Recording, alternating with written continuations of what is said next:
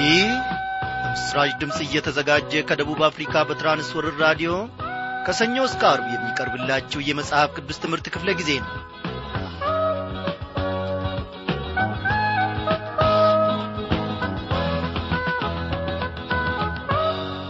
ሰላም ጤና ይስጥልኝ በጌታ የተወደዳችሁ ክቡራን አድማጮቼ እንደምን አመሻችሁ። በእያንዳንዱ ቀን እግዚአብሔር አምላካችን ከበረከቱ ማዕድ ያካፈለን ነው። ለዚህ ለዛሬ ለምንመለከተው ለኦሪት ዘጸአት ምዕራፍ አስራ አራት ደግሞ አድርሶናል። ባለፈው ምሽት ክፍለ ጊዜ ጥናታችን ከኦሪት ዘጸአት ምዕራፍ አስራ ሶስት እግዚአብሔር ስለ እስራኤላውያን በኩር ለእግዚአብሔር መለየት እንዴት እንደሚገባቸው ያስታወቀውን ትምህርት ከራሳችንም ማቋያ ጌታ መንፈስ ቅዱስ ሲናገረንና ሲያስተምረን ነበር። ዛሬ ደግሞ የምዕራፍ አስራ አራትን ትምህርት አብረን አንድ ላይ እንመለከታለን። በሚኖረን ክፍለ ጊዜ እንግዲህ እግዚአብሔር አምላካችን በበረከቱና በባርኮቱ እንደሚገናኝን እኔ አምናለሁ። የእያንዳንዳችንን ጉለት የእያንዳንዳችንን ድካም ማድረግ የሚገባንን በምንም መንገድ ላይ መራመድ እንደሚገባን ጌታ መንፈስ ቅዱስ ያስተምረናል። በቤቱ ውስጥ ብቻ መኖር ሳይሆን እሱንም መስለን እንዴት መኖር እንዳለብን ፈቃዱንና ትእዛዙን እንዴት ማገልገል መቻል እንዳለብንም እግዚአብሔር ያስተምረናል፣ ያስታውቀናል። እግዚአብሔር የፍሬ ሰዎች ያድርገን። ይህንን የጠራንንና ከዓለም ግብስብስ የለየንን እግዚአብሔር አምላካችን ከጨለማውም ዓለም እንድንለይ ከሰይጣንም ቀንበር ስር ነው ማቀን ስንሰቃይ የነበርነውን እኛን የለየንና ወደ ቅዱሱ ማደሪያው ደግሞ የጠራንን እግዚአብሔርን እንዲህ እያልን በዝማሬና ሞጋግሰዋለን።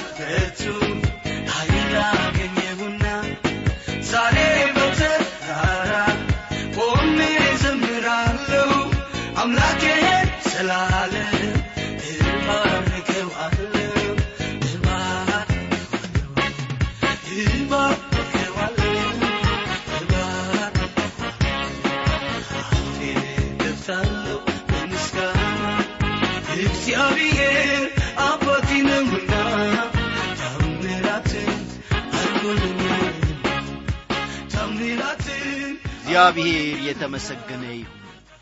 አዎ ወገኖቼ አንደበታችንን እኛም ለእግዚአብሔር በምስጋናህን ከፍታለን። እንጸልይ። ጌታ እግዚአብሔር ሆይ ባሪያዎች ልጆች በዚህን ጊዜ ደግሞ አንተን ብለን አንተን ወደን ፈቃድህንም ደግሞ እግዚአብሔር ሆይ እናገለግል ዘንድ ሁለንተናችንን አዘጋይተን በማዕድ ዙሪያ ቁጭ ብለናል። በዚህን ሰዓት በራዲዮናችን አማካኝነት ቃልህ ወደኛ እግዚአብሔር ሆይ መጥቶ ሲናገረን ላንተ እሺ የማይል ላንተ የማይገዛ እግዚአብሔር ሆይ ማን ነው?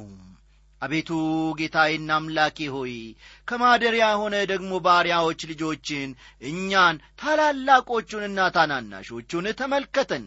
እግዚአብሔር አባቴና አምላኬ ሆይ ፈቃድህን ደግሞ ለልጆችህ አስተውቀን እኛም ደግሞ በፈቃድህ መንገድ እንድንሄድ በፈቃድህ መንገድ እንድንራመድ ነው። እግዚአብሔር አባቴና አምላኬ ወደ ግራም ወደ ቀኝም ሳንመለከት ካንተ ጋራ በቅንቱ መንገድ መራመድ እንድንችል የእምነት ጉልበታችንን አጽናለን። እግዚአብሔር አባቴና አምላኬ ሆይ ዛሬም በቤት አለን ይያልን ነው ድንገት ተሳስተን በጨለማ ዓለም ውስጥ እግዚአብሔር ሆይ ወድቀን እንዳንገኝ። ነገር ግን እግዚአብሔር አባቴ ሆይ ባንድና በሁለት ምክንያት ልባችን ከዓለም ጋር ተባብሮና ተጣብቆ እንዳይገኝ ዛሬውን እንድትመልሰን ቃልህ እንዲናገረን እንለምንሃለን። ስለጠራህን በቤትም ውስጥ ደግሞ ስላቆምከን ልጆችህም ተብለን እንጠራ ዘንድ ይህንን ታላቅ ሹመት ስለሰጠን እግዚአብሔር ሆይ ክብር ለስሜ ይሁን። በጌታችንና በመድኃኒታችን በኢየሱስ ክርስቶስ ስም አሜን።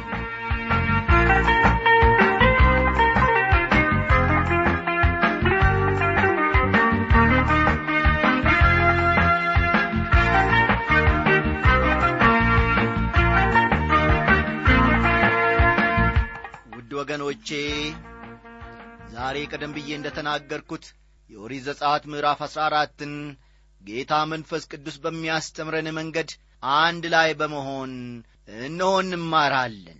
እግዚአብሔር ለእስራኤል ልጆች ትእዛዝን እንደሰጣቸው ፈርዖንም በሰራዊቱ አማካኝነት ይከታተላቸው እንደጀመረ እስራኤላውያን ግን በተፈጠረው ሁኔታ ተስፋ ቆርጠው ስለማጉረምረማቸው የደመናው ማምድ በተንቀሳቀሰ ጊዜ እስራኤላውያን በቀይ ባህር አቋርጠው ስለማለፋቸው ግብፃውያንም የእስራኤልን ልጆች ተከትለው ወደ ባህሩ ስለመግባታቸውና ባህሩም እንደተከደነባቸው ከዚህ ከኦሪት ዘጸአት ምዕራፍ አስራ አራት አንድ ላይ እንመለከታለን።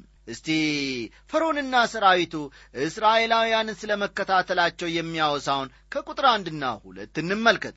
እንዲህ ይላል፣ እግዚአብሔርም ሙሴን እንዲህ ብሎ ተናገረው፣ ተመልሰው በሚግዶላና በባህርም መካከል በበአልዛፎንም ፊት ለፊት ባለው በፋይሮት ፊት እንዲሰፍሩ ለእስራኤል ልጆች ተናገር፣ ከእርሱ አጠገብ በባህር ዳር ትሰፍራላችሁ ይላል። ይህን ስፍራ በትክክል ለማመልከት ያስቸግራል። ሆኖም በአባይ ወንዝና በቀይ ባህር መካከል እንደነበሩ ግን የታወቀ ነው። ቁጥር ሦስት ፈርዖንም ስለ እስራኤል ልጆች በምድር ይቅበዘበዛሉ፣ ምድረ በዳም ዘጋቻቸው ይላል። ፈርዖን የእስራኤልን ልጆች በዓይነ ቁራኛ ይመለከታቸው ነበር። የ2.5 ሚሊዮን ሕዝብ ጉዞ መቼም ሊደበቅ አይችልም። ፈርዖን የእስራኤል ሕዝብ በድንበሩ አካባቢና ወደ ፍልስጤማውያን ምድር እንዲሄዱ ነበር ፍላጎቱ። ምክንያቱም ወደዚያ ምድረ በዳ በደረሱ ጊዜ አቅጣጫ ጠፍቷቸው እንደሚቅበዘበዙ ስለሚያውቅ ነው። እግዚአብሔርም እስራኤላውያንን በምድረ በዳ ውስጥ እንዳሉ ፈርዖን እንደሚከታተላቸው አስቀድሞ ተናግሯል። ፈርዖን እስራኤላውያንን በሙሉ ፈቃዱ እንዳለቀቃቸው ግልጽ ነው። እግዚአብሔር ከዚህ ሰው ጋር ያለውን ጉዳይ ገና አልጨረሰም። ቁጥር አራት እኔም የፈርዖንን ልብ አጸናለሁ፣ እርሱም ያባርራቸዋል፣ በፈርዖንና በሰራዊቱም ሁሉ ላይ ክብር አገኛለሁ፣ ግብፃውያንም እኔ እግዚአብሔር እንደሆንኩ ያውቃሉ፣ እነርሱም እንዲሁ አደረጉ ይላል። ግብፃውያን ከፍተኛ ጥፋት ደርሶባቸዋል ብላችሁ ታስቡ ይሆናል። ነገር ግን ከዚህ የበለጠና ሊያሳምናቸው የሚችል ነገር ሊሆን ነው። እስቲ ከቁጥር አምስት እስከ ሰባት ያለውን ደግሞ እኔ ሕዝቡም እንደኮበለሉ ለግብፅ ንጉሥ ነገሩት፣ የፈርዖንና የባሪያዎቹም ልብ በሕዝቡ ላይ ተለወጠና እንዳይገዛልን እስራኤልን የለቀቅነው ምን አድርገናል አሉ። ሰረገላውንም አሰናዳ፣ ሕዝቡንም ከእርሱ ጋር ወሰደ። ስድስት መቶ የተመረጡ ሰረገሎችንም የግብፅንም ፈረሶች ሁሉ በእያንዳንዱም ሰረገላ ሁሉ ላይ ሦስተኞችን ወሰደ ይላል። የግብፅ ሰራዊት ስድስት መቶ ሰረገሎችን በመያዝ የእስራኤልን ልጆች ለማሳደድ ተነሳ። ይህ ሁሉ ሰራዊት ምንም አይነት መከላከያ የሌላቸውን ድሆችን ሴቶችንና ሕፃናትንም እንዲሁም ከብቶቻቸውን በመድረበዳ ምን ሊያደርጓቸው እንደሚችሉ መገመት አያዳግትም።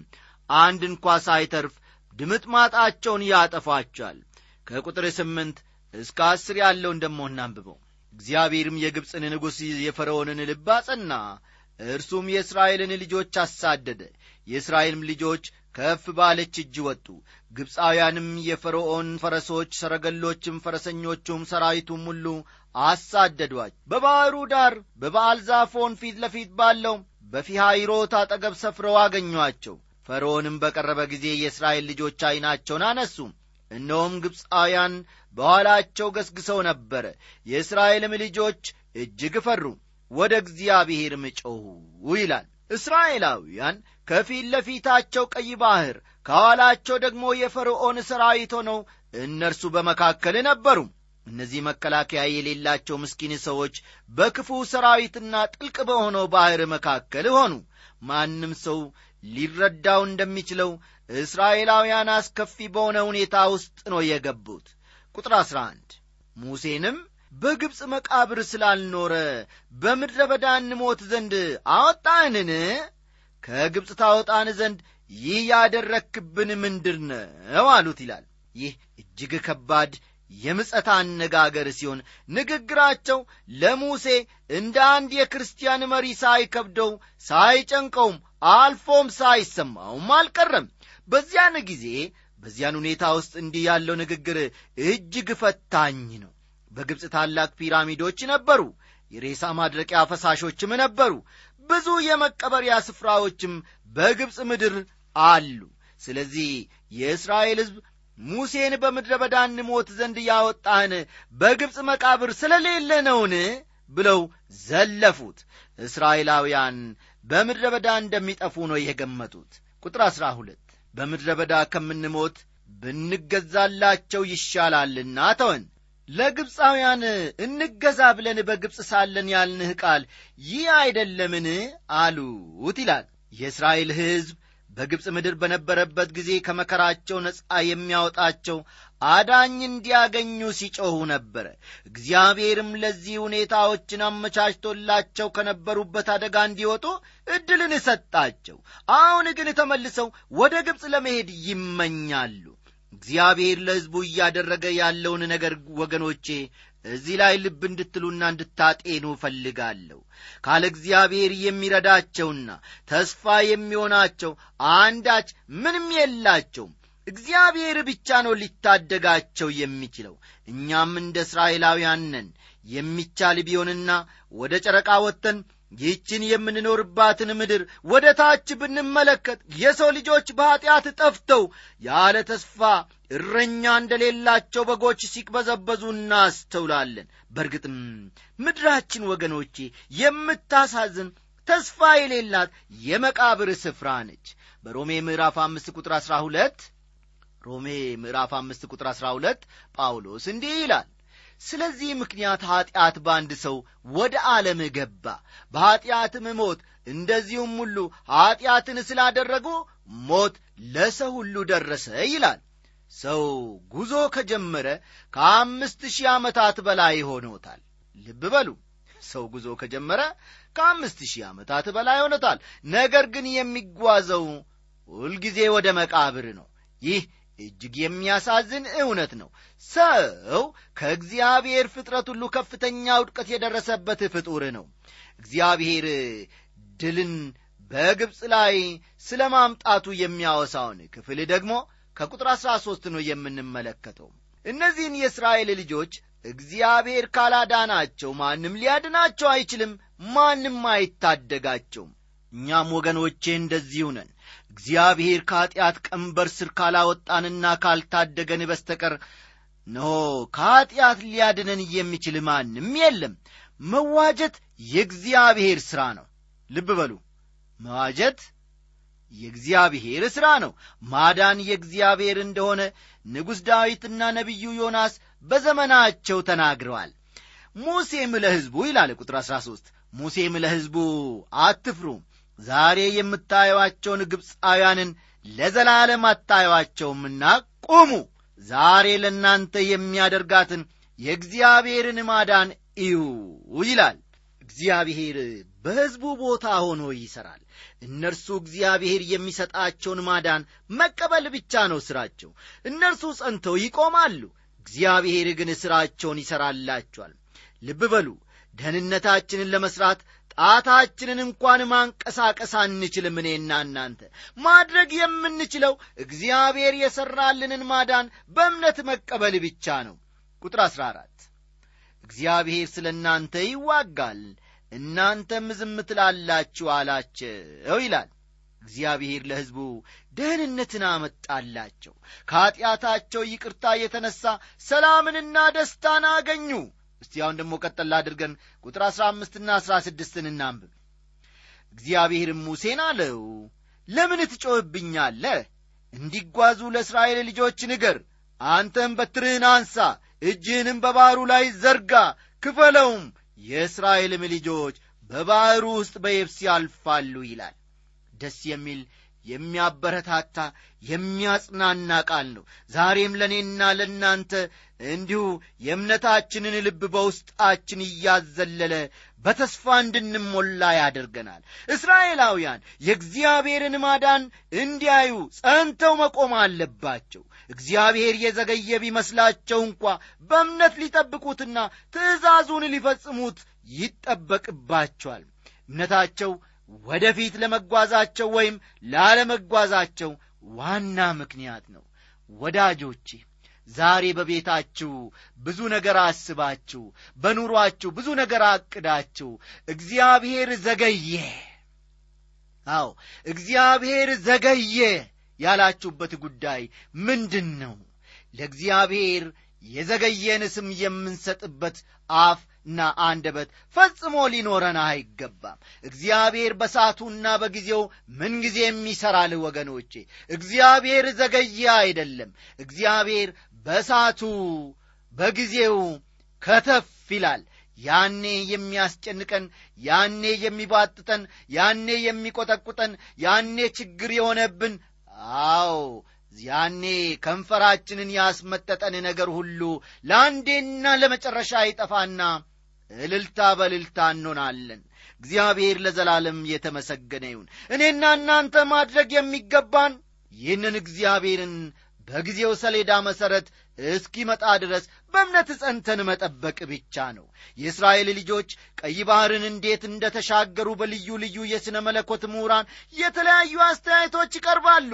የእስራኤል ሕዝብ ከግብፅ ምድር ወጥቶ በምድረ በዳ አቋርጦ መሄዱ ታሪካዊ እውነት መሆኑን ሁሉም ይስማሙበታል። ልዩነቱ ግን የሚከሰተው ቀይ ባሕርን እንዴት እንደተሻገሩ በሚሰጠው ትንታኔ ላይ ነው። አንዳንዶች ምሁራን ታላቅ ነፋስ መጥቶ ባሕሩን መታው፣ ባሕሩም እንደ ግድግዳ ቆመ ይላሉ። ሌሎች ደግሞ አንድ ከፍተኛ የተፈጥሮ ክስተት ሆኖ ባሕሩን ጠቀለለው ይላሉ። አሁንም ሌሎች ደግሞ በዚያ ወቅት የመሬት መንቀጥቀጥ ሆኖ ውሃውን ስላቋረጠው ባሕሩን ማቋረጥ ቻሉ የእስራኤል ሕዝብ ይላሉ። ሆኖም እኔም ሆንኩ እናንተ ሁላችንም ልንቀበለው የሚገባው እውነት ቢኖር በዚህ ስፍራ ተአምራት መደረጉን፣ የእስራኤልም ልጆች ባሕሩን አቋርጦ መሻገራቸውን ነው። ለሰዎች አእምሮ የማይመች ቢሆንም እግዚአብሔር በዚህ ስፍራ ተአምራቱን በመስራት ባሕሩን ከፍሎ እስራኤላውያንን በደረቅ ምድር እንዲሻገሩ ረድቷቸዋል። እስራኤላውያን ባሕሩን ባቋረጡ ጊዜ እስከ ባሕሩ መጨረሻ ድረስ በደረቅ ምድር ተጉዘዋል። እግዚአብሔር የተመሰገነ ይሁን። እኔና እናንተም በእምነታችን ከእግዚአብሔር ጋር ስንራመድ የሚቆጠቁጠን፣ የሚለበልበን፣ ከእምነታችን መሠረት ተንሸራተን እንድንወድቅ የኀጢአትን ድጥ፣ የኀጢአትን ጭቃ በእግራችን በእምነታችን እግር ስር የሚለጥፍ ነገር ሁሉ ለዘላለሙ ይወገድና በደረቁ እንደ እስራኤላውያን እንድንሻገር በተመቻቸ ሁኔታ ከእግዚአብሔር ጋር በድል አድራጊነት እንድንራመድ ጌታ ምን ጊዜም ከፊት ለፊታችን ይቀድማል። ሃሌሉያ! በዚህች ምሽት ልባችሁ የደነገጠ፣ ስለ ነገ በመፍራት ልባችሁ በውስጣችሁ እየመታ ያለ፣ ምን ይሻለኛል፣ እንዴት አደርጋለሁ፣ የለኝም፣ አጥቻለሁ፣ ተዘግቷል፣ ግምዳሜም ላይ ደርሷል። ስለዚህም ሁለተኛ ይነሳም ብላችሁ የምታስቡት ነገር ካለ አሁኑኑ ተስፋ ይኑራችሁ። ተስፋችሁ የሆነው ጌታ ኢየሱስ ክርስቶስ በዚህ ቃል በዚህች ምሽት በዚህ በራዲዮ ሞገድ አማካኝነት እነሆ ወደ ልባችሁ ወደ ኑሯችሁ መጥቷል። ይህንን ጌታ ጋብዙት። ድል አድራጊውን ጌታ ጋብዙት። አስጨናቂውን ባህር፣ አስጨናቂውን ፈርዖን እግዚአብሔር እንዴት መክታት እንደቻለ ተመልከቱ። ወገኖቼ የኑሯችን የኔና የናንተ ኑሮ፣ የኔና የናንተ ስራ፣ የኔና የናንተ ሕይወት ዛሬ በምን አይነት መንገድ ተከቦ እንዳላላቅም፣ ዛሬ በምን አይነት መከራ ውስጥ ገብቶ ታንቆ እንዳላላቅም እግዚአብሔር ግን ያውቃል። አበበ ሊያጽናናችሁ አይችልም። ያበበ ቃል ሊያበረታችሁ አይችልም። እግዚአብሔር ግን በቃሉ አማካኝነት በዚህች ምሽት ወደኔና ወደናንተ ኑሮ፣ ወደኔና ወደናንተ ስራ እግዚአብሔር መጥቷል። በእውነት ነው የምላችሁ መጥቷል። ዛሬ ባህሩን አቋርጦ በደረቁ እንድንሻገር እግዚአብሔር ወደኔና ወደናንተ ኑሮ መጥቷል። እግዚአብሔርን እንጋብዘው። እግዚአብሔርን እንቀበለው። ይህ እምነት ነው ወገኖቼ፣ ይህ እምነት ነው። እግዚአብሔር ዛሬ ነገሮቼን ሁሉ፣ አዎ አበሳዬን ሁሉ፣ መከራዬን ሁሉ፣ ጭንቀቴን ሁሉ፣ ባለፉት ጊዜያት የደመርኩትንና የቀነስኩትን ነገር ሁሉ ቀናንሶ አቋርጦ ሳይሆን ለዘላለሙ እንዳላየው ከኔ ላይ አንከባሎ በደረቁ ባህር እንድጓዝ ይረዳኛል። እስከ መጨረሻው ድረስ በደረቅ ያስጉዘኛል እግዚአብሔር እንጂ በጭቃ ውስጥ ገብቼ ደግሞ እንደገና እንድወድቅና በዚያም እንድያዝ እንድሰጥማ ያደርገኝም ብላችሁ በእግዚአብሔር ታመኑ። እግዚአብሔር ደግሞ ይህንን ለመፈጸም ለዘላለም ታማኝ ነው። ዙፋኑ ለዘላለም እየጸና ነው። ክንዱ ለዘላለም እየጸና ነው። እግዚአብሔር ለዘላለም ይክበር ይመስገን። ቁጥር አስራ ሰባትን አለፍ ብለን እንመልከት። ኖም እኔ የግብፃውያንን ልብ አጸናለሁ፣ በኋላቸውም ይገባሉ፣ በፈርዖንና በሰራዊቱም ሁሉ በሰረገሎቹም በፈረሰኞቹም ላይ ክብርን አገኛለሁ ይላል። ምናልባት እናንተ በቀይ ባህር ዳርቻ በዚያን ሰዓት ብትሆኑ ኖሮ እስራኤላውያን ከባህር ዳር ቆመው ከኋላቸው ፈርዖን ከሰራዊቱ ጋር ሲከተላቸው ጉጉጉጉጉጉጉ እያለ እያስጎመገመ ፈረሱ ሁሉ እያሽካካ ሲመጣባቸው ብትመለከቱ ፈርዖንን በአንተ የልብ ድንዳኔ ምክንያት ነው ይህ ሁሉ የሆነው፣ አሁን ይህንን የተረዳ ይመስለናል ትሉት ይሆናል። እርሱም ከሰራዊቱ ጋር እየሳቀባቸው እስራኤላውያንን እያሳደድናቸው ነው፣ ምክንያቱም ልናሳድዳቸው ስለምንፈልግ ነው ብሎ ይሳለቅባችሁ ይስቅባችሁ ይሆናል። እውነቱ ግን እግዚአብሔር ፈርዖንንና ሰራዊቱን በልባቸው ያዙትን ሁሉ እንዲያወጡ ማድረጉ ነው። ከቁጥር አስራ ስምንት እስከ ሃያ አንድ ብትመለከቱ የታሪኩን ሂደት ታገኛላችሁ። በዚህ ምዕራፍ ውስጥ ልብ ልንላቸው የሚገቡን ብዙ ነገሮች አሉ ወገኖቼ። በቁጥር አስራ ስምንት የተጠቀሱት ግብፃውያን በግብፅ ምድር የቀሩት ግብፃውያን ናቸው። እስራኤላውያን ባህሩን በሰላም ተሻግረው ከባህሩ ማዶ ደርሰዋል። የግብፅ ሰራዊት ግን በባህሩ ውስጥ ሰጥሞ ቀርቷል። ይህንን የሰሙ ግብፃውያን የእስራኤል አምላክ እግዚአብሔር ይህንን እንዳደረገ አወቁ። ከቁጥር አስራ ስምንት እስከ ሃያ አንድ ያለውን ተመልከቱ። በቁጥር አስራ ዘጠኝ የእግዚአብሔር መልአክ ተጠቅሷል። ይህ እንደ መልአክ የተጠቀሰው የሰው ሥጋ ከመልበሱ በፊት ክርስቶስ እንደሆነ ማመኔን ከዚህ ቀደም ደግሜ ደጋግሜ ተናግሬአለሁ። እግዚአብሔር ራሱ በግብፃውያንና በእስራኤላውያን መካከል ቆመ። ታምራቱን ያደረገው እግዚአብሔር ነው እንጂ የተፈጥሮ ነፋስ ውሃውን እንደ ግድግዳ ፈጽሞ ሊያቆመው አይችልም። እግዚአብሔር ግን ያንን ከፊት ለፊታቸው የተደቀነውንና ሊውጣቸው የሚያስገመግመውን ውሃ፣ የቀይ ባህርን ውሃ ጸጥ አደረገው፣ አቆመው። እነርሱም በሰላም ተሻገሩ። የኔና የናንተም ነገር እንደዚሁ በኔና በእናንተ ላይ ያስጎመጎመ፣ እነሆ ከበሮውን በኔና በእናንተ ላይ የጎሰመ፣ አዎ የመከራውን ክራር በኔና በእናንተ ላይ የመታ ለአንዴና ለመጨረሻ ይቆማል። እግዚአብሔር ለዘላለም እየተመሰገነ ይሁን። ከቁጥር አስራ ስምንት እስከ አንድ ያለውን ማንበብን አትርሱ። አለፍ ብለን ደግሞ ከቁጥር ሃያ ሁለት እስከ ሃያ አምስት ያለውን እንመለከታለን። የእስራኤልም ልጆች በባህሩ መካከል በየብሱ ገቡ።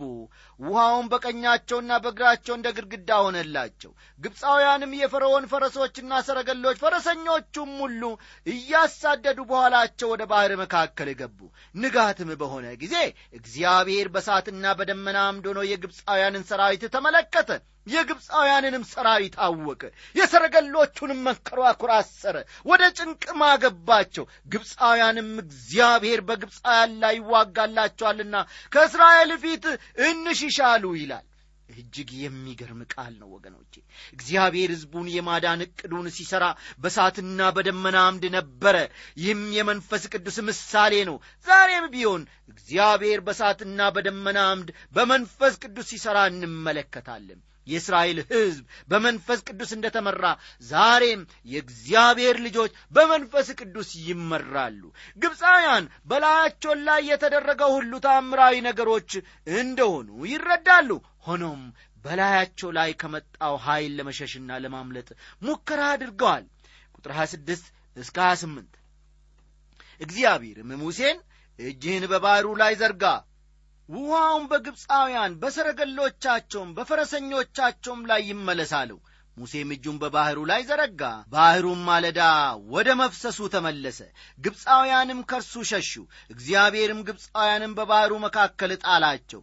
ውሃውን ተመልሰው በኋላቸው ወደ ባሕር የገቡትን ሰረገሎችን ፈረሰኞችንም የፈርዖንንም ሠራዊት ሁሉ ከደነ፣ ከእነርሱም አንድስ እንኳ አልቀረም ይላል። ይህን ድርጊት ወገኖቼ በጥንቃቄ ልንመለከተው ይገባል። ምክንያቱም ተአምራት ነውና የተደረገውን ነገር ተፈጥሯዊ በሆነ መንገድ ልንገልጸው አንችልም። ቁጥር ሃያ ዘጠኝ የእስራኤል ልጆች ግን በባሕሩ ውስጥ በየብስ ሄዱ፣ ውሆችም በቀኛቸውና በግራቸው እንደ ግድግዳ ሆኑላቸው ይላል። ይህ እጅግ የሚያስገርም ተአምራት ነው። ዳግመኛ ለእኛ ግልጽ ሊሆንልን ይገባል። ሕዝቡ በደረቅ ምድር በባሕሩ መካከል አልፏል። ባሕሩም ተከፍሎ በግራና በቀኝ እንደ ግድግዳ ቆሟል። ይህንን ተፈጥሯዊ በሆነ መንገድ ለማስረዳት ያስቸግራል።